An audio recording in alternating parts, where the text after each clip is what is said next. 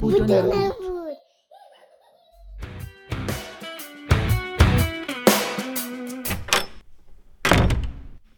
مردم جغرافیای ایران این قسمت پرآشوب هستی بیشتر از سه هزار سال پیش با پدیده های خورشیدی مثل طولانی ترین شب، طولانی ترین روز آشنا بودند.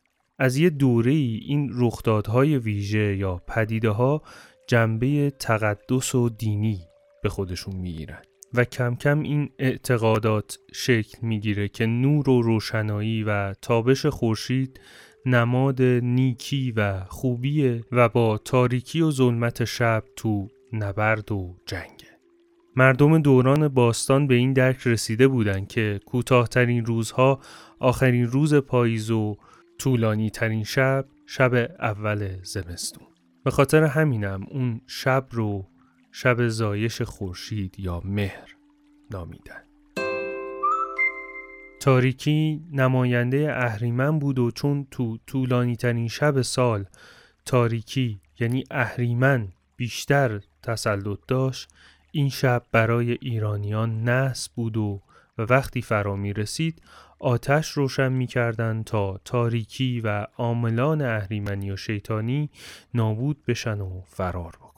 اونها دست به دست هم می دادن تا در برابر قدرتمندترین نیروی اهریمنی این هستی قد علم بکنن با آتش و با لبهای خندون و شادی و رقص و پایکوبی خفقان و غم و تاریکی شب سلطه اهریمن رو در هم بشکنن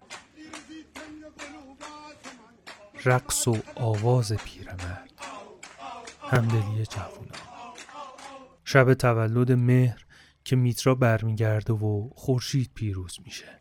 شبی که هزاران سال پیش تو تقویم باستانی این سرزمین به دست بزرگ تاریخ این خاک داریوش بزرگ ثبت شد. برای نیاکان ایرانی ها که به آین مهر دلبستگی داشتن هر جز این شب ریشه تو فرهنگ و علم و هنر و آزادگی این مردم داره.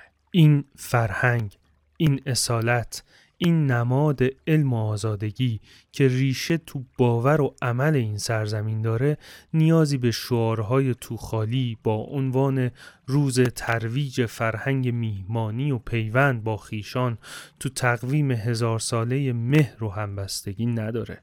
قومهای وحشی اسکندرها، مغلها، اعراب زیادی قرنها توی این سرزمین حکومت کردند و تاختن تا ریشه و فرهنگ این مرز و بوم خوش کنن.